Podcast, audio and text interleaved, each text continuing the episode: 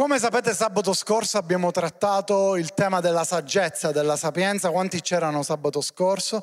Abbiamo mandato un video anche che solo chi c'era ha potuto vedere, molto bello, inedito, che parlava della kokma, di Dio, che parla proprio della sapienza, dall'ebraico kokma significa sapienza, saggezza, che non è solo una saggezza umana, un sapere dare una risposta, è qualcosa di molto più profondo.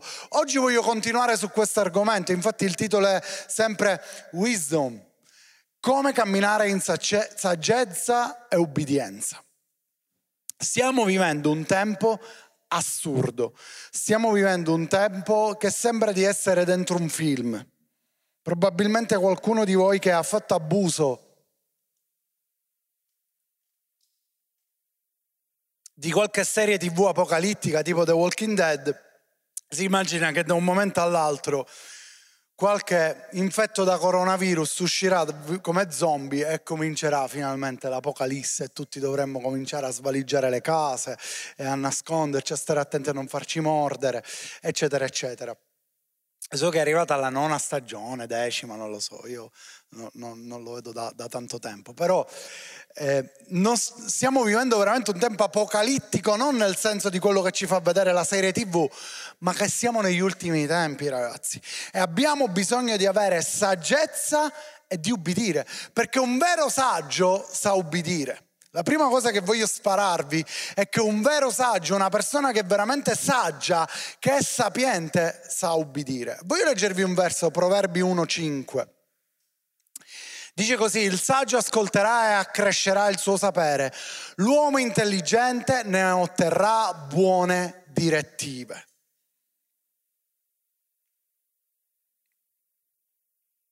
Il saggio ascolterà e accrescerà il suo sapere. Uno che ubbidisce deve ascoltare, altrimenti non può ubbidire. E un saggio ascolta e fa crescere il proprio sapere e l'uomo intelligente ne otterrà buone direttive, un buon DPCM che viene dal cielo, una buona direttiva che viene direttamente dal cielo. Quanti di voi hanno bisogno di direttive? Abbiamo bisogno continuamente di direttive che vengono però da Dio. E io credo che oggi è un tempo dove i saggi sopravvivono. Per quello che stiamo vivendo, i saggi sono veramente quelli che sopravvivono e noi abbiamo bisogno della cocma di Dio. Ma voglio smorzare un attimino i toni e farvi vedere un video che mi fa pensare alla mia adolescenza e che mi fa pensare alla persona che per me, fino a, fino a che non ho conosciuto veramente la saggezza di Dio, era la persona più saggia sulla terra. Vai Giamma. Combattere è sempre ultima soluzione per problema. Per fare miele, la giovane ape ha bisogno di fiori freschi, non di prugne secche. Se riesci ad acchiappare mosche con bastoncini, puoi realizzare qualunque cosa. Devi solo aver fiducia in quadro. Come so se il mio quadro è quello giusto? Se lo senti nascere dentro te, quadro è sempre giusto. No, no, no, no, no. Odore cattivo, ma buona guarigione.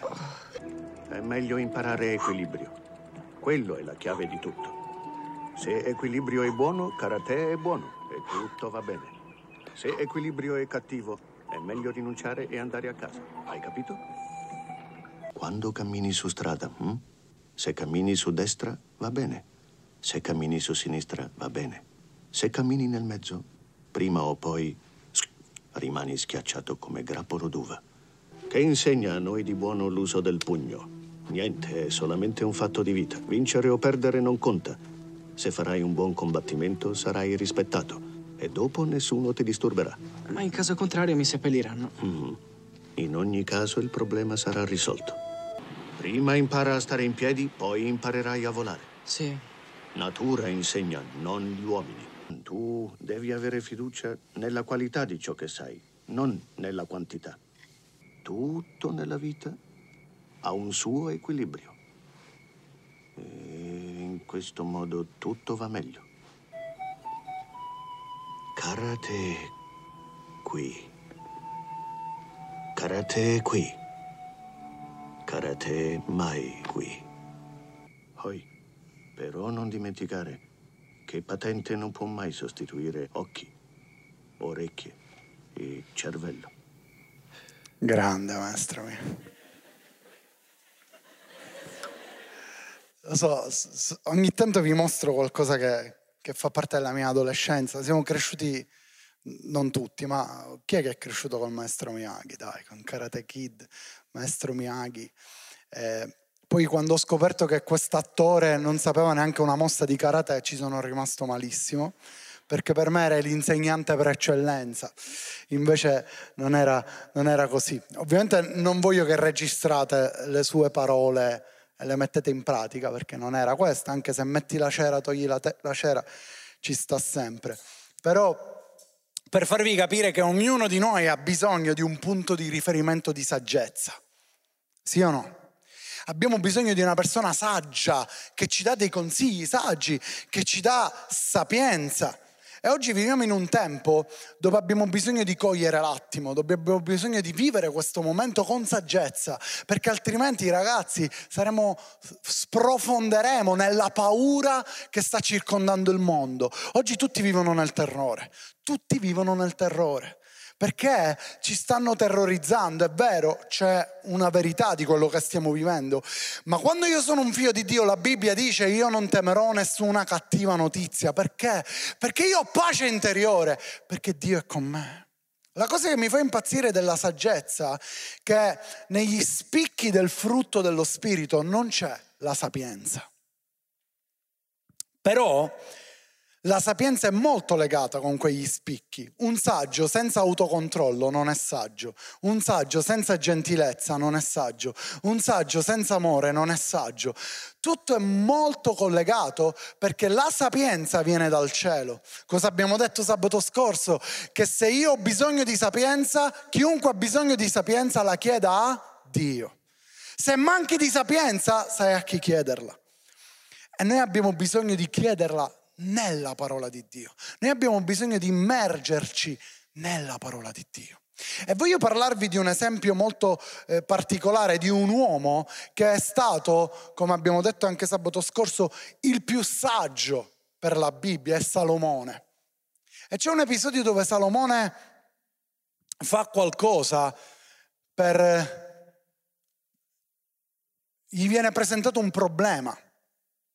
Perché ci sono due mamme che litigano per il figlio, dicendo una mamma dice che era suo figlio, l'altra mamma dice che era suo figlio. Ci siete? Vi ricordate questo episodio? E succede che Salomone con saggezza risolve la questione. Leggiamo un attimino questi versi. Si trovano in prima Re 3, 16.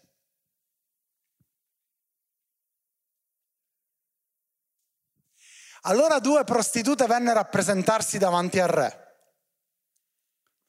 Una delle due disse, permetti mio signore, io e questa donna abitavamo nella medesima casa e io partorii mentre lei stava in casa. Il terzo giorno dopo il mio parto partorì anche questa donna. Noi stavamo insieme, non c'erano estranei, non, c'erano, non c'eravamo che noi due in casa. Poi durante la notte il figlio di questa donna morì perché lei gli si era coricata sopra. Fermiamoci un attimo. La Bibbia ci racconta di due prostitute e una delle due si corica sul figlio, su un neonato che nascono a tre giorni di distanza e questo neonato muore. Ora, la prima sfaccettatura che voglio toccare con voi, come fa una mamma ad addormentarsi sopra un figlio? È una cosa assurda, ragazzi. Io ho tre figli e io mi ricordo che quando, sono, quando, erano più piccolini da neonati, la prima cosa che stai attento è quando dormi, perché pensi se li schiacci, se stanno in mezzo nel letto con te, tu, tu stai attento. Magari non dormi, ma devi stare attento ai tuoi figli. Questa donna uccide il proprio figlio perché gli si corica di sopra. Guardate cosa succede ancora. Lei alzatasi nel cuore della notte prese mio figlio dal mio fianco, mentre la tua serva dormiva e lo adagiò sul suo seno. Sul mio seno mise il figlio suo morto. Quando mi sono alzato al mattino per allattare mio figlio egli era morto, ma guardandolo meglio al giorno chiaro mi, resi, mi accorsi che non era il figlio che io avevo partorito. L'altra donna disse no figlio, L'altra donna disse no, il figlio vivo è mio e il morto è tuo, ma la prima replicò no, invece il morto è tuo figlio e il vivo è il mio. Così litigavano in presenza del re. Ragazzi, per favore, stacchiamo i, i, i, telefoni mentre siamo al Grace Party. Potete togliere ogni suoneria e non vi distraete, grazie. Gradisco il vostro silenzio e la vostra attenzione. Ora cosa succede? Ci sono queste due prostitute e io voglio farvi un parallelismo, voglio che ci immedesimiamo. Voglio che ci facciamo un viaggio, perché una di queste si corica sul figlio e lo uccide. E siccome vede che il figlio è morto, fa uno scambio, prende quello morto e lo mette in quello vivo, prende quello vivo e, prende, e se lo prende. E quella donna che sta raccontando il fatto, quando si sveglia, trova che suo figlio è morto perché lo doveva allattare, ma quando arriva il sole si rende conto che non è suo figlio e dice: Ma questo non è mio figlio, per hai scambiato.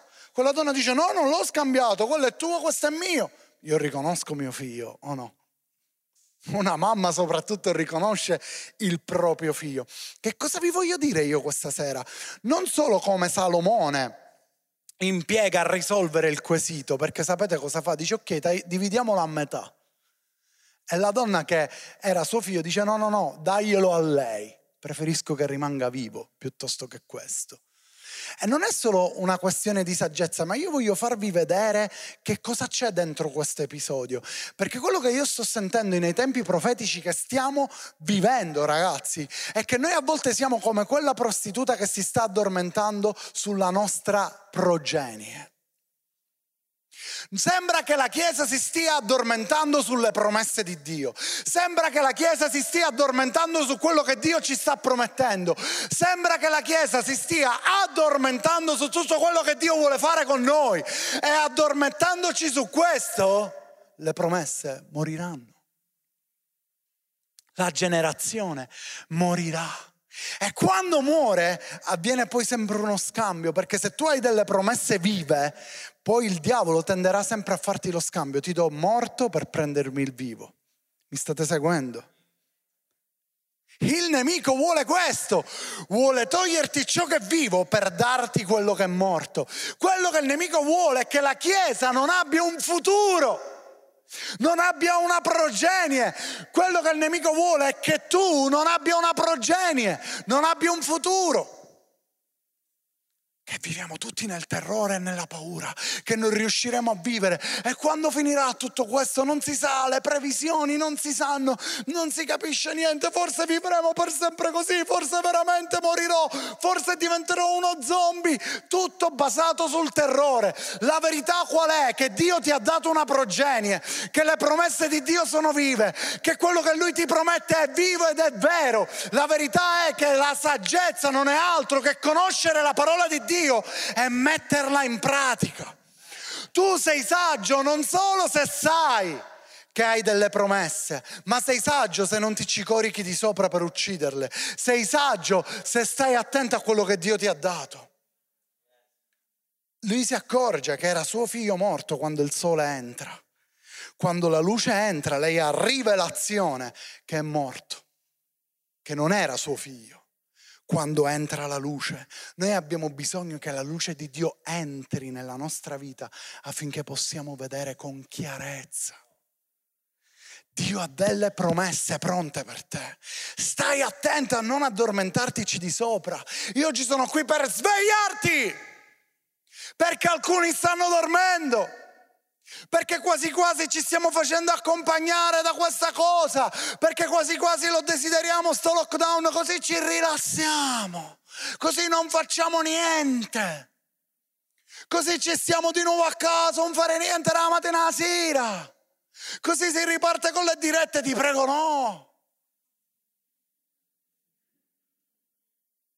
Quasi quasi lo vogliamo, no. Quello che io desidero trasferirvi è che la Chiesa è viva. E noi non possiamo addormentarci e Dio ci chiama a rimanere svegli perché ci sono delle promesse, perché ci sono delle profezie, perché c'è un risveglio, perché ci sono miracoli, guarigione, liberazione, perché Dio vuole salvare Palermo attraverso me, attraverso te. Io non mi addormenterò davanti a nessuna cattiva notizia. Io non mi addormenterò questo episodio si presenta proprio davanti al saggio. Non è un caso. Davanti al saggio Salomone e conclude dicendo così litigavano in presenza del re. Sai, a volte noi perdiamo un sacco di tempo davanti alla presenza del re perché ci litighiamo. Cioè invece di adorarlo, invece di prendere sapienza da lui, ci litighiamo davanti a lui. E perdiamo un sacco di tempo. Vedete, finché si litigarono, il quesito, il problema non si è potuto risolvere. Quando hanno smesso di litigare ed è intervenuto il re, allora si è risolto tutto. La sapienza viene quando tu smetti di litigare. Scrivi. La sapienza arriva quando tu smetti di litigare. Quando io smetto di litigare, allora avrò sapienza. Ma se io mi litigo, sto dando priorità al litigio e non alla sapienza. Dio sceglie, Gesù sceglie 12 ragazzi e questi 12 ragazzi non sembra che li abbia scelti con sapienza. Ragazzi, ascoltatemi, umanamente come li sceglie questi 12? Qual è il criterio di scelta? Qual è il criterio di scelta? Perché io e tu avremmo scelto altre persone più capaci, più caparbi, con un minimo di conoscenza biblica. Ce l'avevano in parte, perché erano ebrei. Però forse di più che dei pescatori, forse di più di un esattore delle tasse, ma la sapienza di Gesù non è la sapienza umana, è la kokma, e la kokma è una sapienza che viene direttamente dall'alto, la sapienza vede sempre più lontano di tutti perché ha a che fare col profetico la sapienza. E quando io ho la sapienza di Dio e faccio scelte sagge, le mie scelte non, non influenzano solo il mio presente, ma anche il mio futuro. Ci siete o no? Quando tu fai scelte sagge, le tue scelte non cambieranno il tuo presente, ma il tuo futuro. Ecco perché ti dico, ora è tempo di fare scelte di carattere.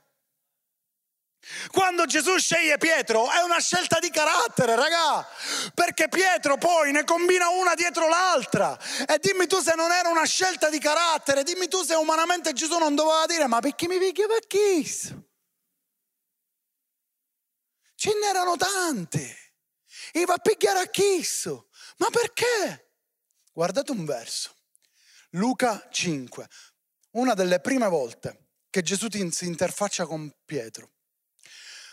Come ebbe terminato di parlare, disse a Simone, Simone è Pietro, lo sapete. Prendi il largo e gettate le reti per pescare.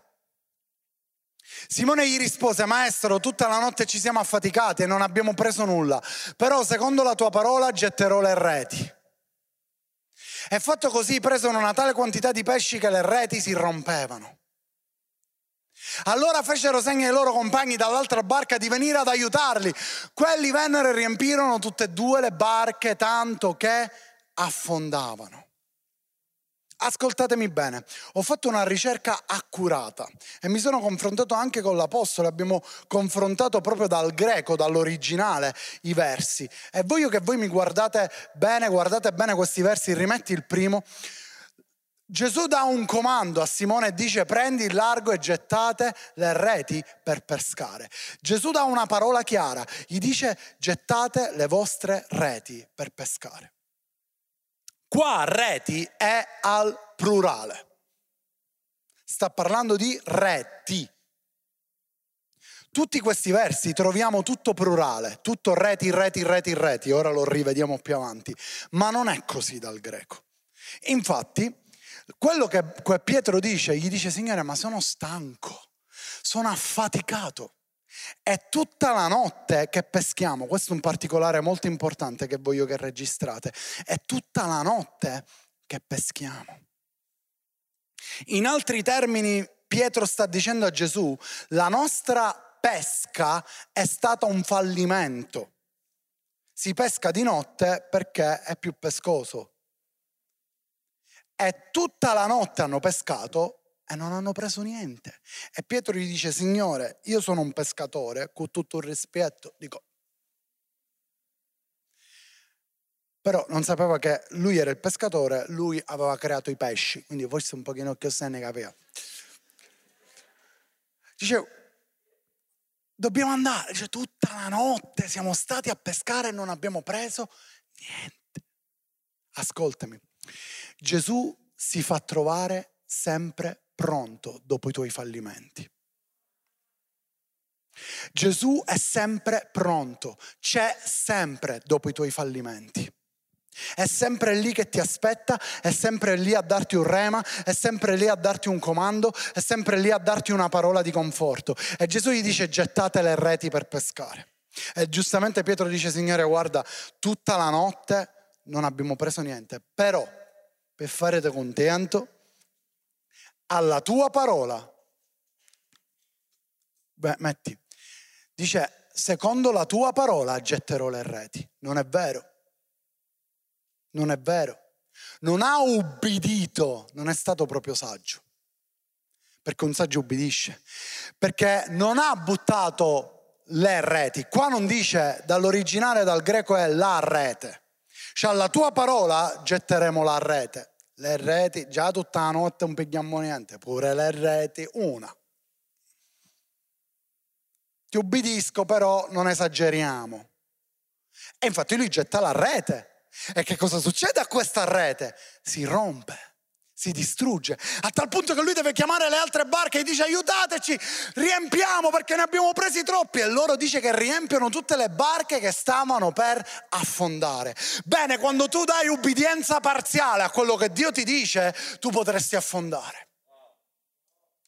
Quando tu dai ubbidienza parziale a quello che Dio ti dà e ti dice di fare, tu potresti affondare. Non sono affondati così, ma la tua ubbidienza parziale può portarti a sprofondare lo stesso. Ma io ho ubbidito, Signore. No, hai ubbidito in parte. Io ti avevo detto le reti, tu ne hai buttata una. Ti rendi conto che Gesù sceglie quest'uomo? Ti rendi conto che Gesù sceglie Simone? È saggio da scegliere lui o no? Non è saggio. E allora non è neanche saggio da scegliere te, non è neanche saggio da scegliere me. Ma la sua sapienza non è una sapienza umana, la sua sapienza è la cocma di Dio. Dio in te già sta vedendo un futuro luminoso e potente. Dio in te già vede una prospettiva grande che forse tu ancora non riesci a vedere perché non hai chiesto la cocma di Dio. Ma lui sì. Lui vede in Pietro qualcosa di potente e di unico. Lui vede in Pietro qualcosa di unico e potente. Se qualcuno può... Potente. La cocma di Dio. Lui sbaglia. E si vede che sbaglia. Succede una cosa però. Un altro episodio simile che voglio trattare con voi si trova in Giovanni 21. Quanti capitoli ha Giovanni, il Vangelo di Giovanni? 21. Quindi è l'ultimo capitolo. Alla fine Gesù già è morto ed è risorto e va a trovare i discepoli. Uno dei suoi discepoli era rimasto malissimo di come era finito il suo ciclo con Gesù, perché l'aveva rinnegato. Stiamo parlando sempre di Pietro. Ma tu ti immagini, immedesiamoci un attimo, immaginati Pietro che dice no, è finita così, l'ho rinnegato. Cioè tre anni della mia vita spesi a seguirlo e finisce tutto così che io l'ho rinnegato tre volte. E Gesù che cosa fa? Sa quello che deve fare e va da lui. Guardate cosa dice Giovanni 21, verso 2. Simon Pietro, Tommaso detto Didimo, Nataele di Cana di Galilea e i figli di Zebedeo e due altri dei suoi discepoli erano insieme. Non erano tutti e dodici, ma la maggior parte. E Simon Pietro disse loro, vado a pescare. E essi dissero, veniamo anche noi con te. Uscirono e salirono sulla barca. Quella notte non presero nulla. Non pensate che non se la a pescare, perché dico, già ruote. Capita, può capitare che tu una notte non prendi nulla. Ci sono ragazzi tra di voi che pescano, che magari hanno speso pure i soldi, sono comprati la muta, le cose allucinanti, eh? non picchiano niente. Prima senza muta pescavo, ora non picchiano. Però dico, sono cose che capitano perché può capitare e così non presero nulla. Guardate. Quando già era mattina, Gesù si presentò sulla riva. Ascoltami, Gesù si poteva presentare prima che andavano a pescare, l'ha fatto apposta che si è presentato dopo. Perché Gesù è sempre lì dopo i tuoi fallimenti. Si è presentato dopo la pesca che non ha portato nulla. Dopo il fallimento Gesù era lì sulla riva. I discepoli però non sapevano che era Gesù, non l'avevano capito, non avevano riconosciuto. Guardate però cosa succede. Allora Gesù disse loro, figlioli avete del pesce? pesce? E gli risposero, no. Ne avete tutta la notte, ci mette pure io, ci fai questa domanda. Cioè, già una persona che tu sei stato tutta la notte a pescare, non hai pescato nulla, ti ritrovi una persona alla riva che ti dice avete del pesce, già tu come gli rispondi? Sì, bella arraggiata. No, chi vuole? No, non ne abbiamo pesce, non l'avevano riconosciuto che era Gesù, non ne abbiamo pesce. Verso 6. Ed egli disse loro, gettatela a rete. Questa volta è la rete. E credetemi, gli dice la rete. Dal lato destro della barca e ne troverete. Essi dunque la gettarono e non potevano più tirarla su per il gran numero di pesci. Ragazzi, ascoltatemi perché questa cosa mi fa impazzire loro non l'avevano riconosciuto che era Gesù, però hanno gettato la rete senza parlare. Non hanno detto, ah però tutta la notte che abbiamo pescato, che abbiamo fatto, che abbiamo detto, ora tu ci dici di gettare la rete, eh, siamo stanchi, siamo affaticati, cosa che aveva detto Pietro all'inizio. Però ti faccio contenta alla tua parola, questa volta si stanno zitti. Perché? Perché un saggio impara dai suoi fallimenti. Perché un saggio impara dai suoi errori. Ma io non lo so se è Gesù o meno, ma tu nel dubbio, un parlare e carrete. Buttala a rete, fallo. Non riuscirono per il gran numero. Guardate verso 7 cosa dice. Allora il discepolo che Gesù amava disse a Pietro, è il Signore. Ora l'hanno capito, dopo che hanno obbedito. L'ubbidienza non significa che devi avere rivelazione totale prima di perché devi fare quella cosa. Ubbidienza è fallo, anche se non capisci. Avrai rivelazione dopo e chiarezza dopo, ma ora devi ubbidire. Molti di noi non ubbidiscono perché vogliono capire tutto, perché vogliono sapere tutto. Oh no, io non mi faccio prendere in giro, prima devo sapere tutte cose. E fallirai, e fallirai, e fallirai. Io non ho bisogno di sapere tutto, io ho bisogno di comprendere che devo ubbidire. E che la parola di Dio è piena di atti, di fatti e di scritti di ubbidienza. E io voglio portare avanti questo principio che è biblico e che sta svanendo, ragazzi. Fai quello che vuoi. Fai quello che vuoi. Scrivi quello che vuoi su Instagram. Posta quello che vuoi su Instagram. Fai tutto quello che desideri, tanto. No, l'ubbidienza ti costa. L'ubbidienza ti costa ma ti porta lontano. Ti garantisce un futuro l'ubbidienza. Oh, noi oggi è un termine che è passato di moda, saggezza, obbedienza, ma noi siamo no medioevo. Obbedisce subito tu pensi, oh, no, l'ubbidienza è qualcosa che ha a che fare con l'amore. L'ubbidienza è che io tolgo le mani prese de, de, de, dalla presa a mio figlio, le ditine le tolgo perché non voglio che si fa del male. Quando Dio ti chiede di ubbidire, anche se tu non capisci, ubbidisci perché Lui ti sta evitando il peggio per portarti ad un livello più alto. Questa è l'ubbidienza. E lo capiscono. E Simone si vergogna. Si cinse la veste perché era nudo e si gettò in mare. Guardate. Ma gli altri discepoli vennero con la barca perché non erano molto distanti da terra, circa 200 cubiti, trascinando la rete con i pesci. Immaginatevi l'entusiasmo dei discepoli che stavano rivedendo Gesù e mentre lo rivedevano trascinavano i pesci, c'era un miracolo di nuovo, ricominceremo. Sì o no? Come quando è successo a maggio che siamo ritornati, è finito tutto, ricominceremo. Non c'è più il coronavirus, ricominceremo. Sta fallendo tutto, ricominceremo. No, e poi ritorna. Non devono essere episodi che ti portano entusiasmo, deve essere il tuo uomo interiore che è collegato con Dio che ti porta entusiasmo, deve essere la tua pace interiore che ti porta entusiasmo.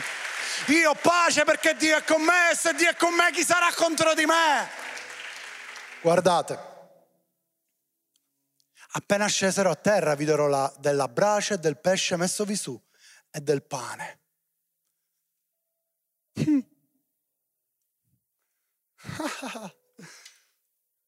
cioè Gesù gli fa fare il miracolo dei pesci e già il pesce l'aveva. Ascoltami, Gesù gli fa fare il miracolo dei pesci, ma il pesce già c'era sulla brace. Che significa? Che quando Dio ti dà una direzione, lui per la tua sufficienza ha già tutto pronto. Quel pesce era per il di più, era per la sovrabbondanza di Dio. Perché quando tu ubbidisci lui ti sovrabbonda, lui va al di là delle tue aspettative, ma la tua sufficienza già era pronta, già era sulla brace, già c'era pure il pane. La tua sufficienza è compito del tuo Dio di dartela e lui non ti abbandonerà mai e non ti lascerà mai. Lui ha pronta già la tua sufficienza. Tu ubbidisci, ubbidisci. Cocma, sapienza il pesce e il pane erano lì. Tu hai bisogno della cocma di Dio affinché tu possa ubbidire e portare avanti quello che Dio ha preparato per te. Mm. Dio ci sta forgiando, ragazzi. Dio sta cambiando noi stessi per farci più forti, per essere pronti. Quel Pietro che qua, fino agli ultimi versi, continua a sbagliare non riconosce Gesù, è nudo. Poi sapete come finisce nelle tre domande che Gesù gli fa, lui sbaglia. Poi continua a sbagliare chiedendogli di che morte sarebbe morto Giovanni. Fino all'ultimo sbaglia. Ma Gesù vede più lontano. Gesù vede più in là. Continua a garantire la sua scelta. E vi dirò di più. Secondo i principi biblici, se Giuda non si fosse impiccato, se Giuda avesse creduto nel perdono, anche Giuda avrebbe avuto il sigillo di Dio. Perché quando Dio sceglie non è una scelta con pentimento, non è come noi che scegliamo una cosa e dopo un po' no, basta, non la voglio fare più. Ti capita?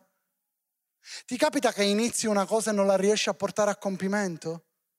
No, mai. Se le vostre iscrizioni in palestra. Cioè potremmo sfamare l'Africa con tutti quei soldi rimasti in sospeso. Che ci vai il primo mese tipo Rocky.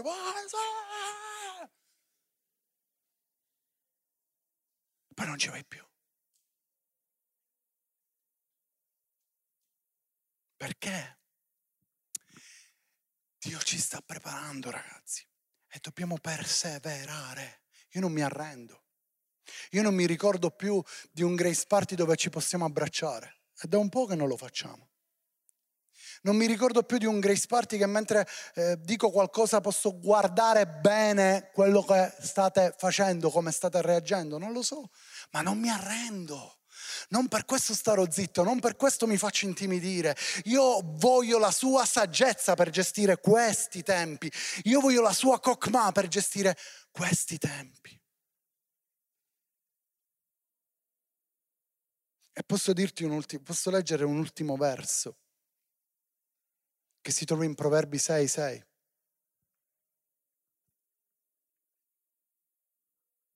Va pigro alla formica, considera il suo fare e diventa saggio. Che cosa ci sta dicendo questo verso? Voglio concludere così. Perché non riesco a ottenere le cose? Perché non riesco mai a perseverare? Perché non riesco a concludere una cosa? Una. Ne vorrei concludere una. E qua Salomone dà un consiglio. Pigro, tu che non riesci a concludere niente, vai alla formica. C'è l'essere più insignificante, che però ti può insegnare qualcosa. Perché nella formica c'è il DNA di Dio, c'è la creazione divina in lei. E quindi ha di Dio quella formica e si muove secondo come Dio l'ha creata. E se un essere così piccolo può insegnarti qualcosa, quanto più tu, se segui Dio, puoi insegnare a tanti. Va pigro, vai dalla formica, guarda cosa fa la formica, considera il suo fare e diventa saggio. Se vuoi diventare saggio devi considerare la praticità, l'esempio di altri. Se tu stai con persone che non ti danno un buon esempio e che non ti danno saggezza, non diventerai mai saggio. Ragazzi, questo è importante oggi come oggi. A chi segui? A chi stiamo seguendo? Chi è il tuo esempio? Chi è il tuo influencer? Io non sto dicendo che è sbagliato sentire quello che pensano gli altri, per ci mancherebbe altro. Dobbiamo allargare i nostri orizzonti, ma poi alla fine chi è veramente il tuo influencer? La formica. Credimi, oggi è meglio la formica di tutti che acceso su Instagram. Se la formica dovesse farsi un profilo Instagram, io seguirei la formica. Sì. Chi è il nostro esempio oggi? E questo Salomone ci dice è meglio seguire una formica, credimi. Devi stare con persone che ti migliorano. Pietro, nonostante secondo me con Giovanni si litigavano ogni due minuti, perché erano troppo diversi, Pietro sapeva che Giovanni lo migliorava e stava sempre con lui. La prima persona a cui si rivolge Giovanni dicendogli è Gesù, è il Signore, è proprio a Pietro. Non era solo Pietro lì, ma glielo dice Pietro è Gesù, è lui. Perché lui sapeva cosa stava provando Pietro, lui sapeva quello che Pietro stava provando, lui sapeva quanto stava soffrendo, lui sapeva che l'aveva rinnegata. Gli dice Pietro è il Signore. Poi lui si vergogna. Ma c'è saggezza in questa cosa, c'è saggezza in questa frase c'è saggezza. Oggi eh, c'è bisogno della saggezza di Dio, ragazzi, non della saggezza degli uomini, non della saggezza di ognuno spara quello che vuole. Siamo tutti confusi perché ogni virologo ha la sua saggezza. Ognuno dice la sua e non si capisce qual è quella giusta. Ogni politico accusa un altro politico. Di quale saggezza ho bisogno? Solo di quella divina, solo di quella che viene dall'alto. Oggi è tempo che tu faccia scelte coraggiose. Non posticipare le scelte coraggiose, è ora il tempo di fare scelte coraggiose, è ora il tempo di fare scelte radicali, è ora il tempo di guardare la formica e imparare dalla saggezza divina, ora, non domani, perché oggi ti garantisce il domani, domani non ti garantisce un domani, ora sì, oggi sì. Adesso. Te lo garantisce, alziamoci in piedi.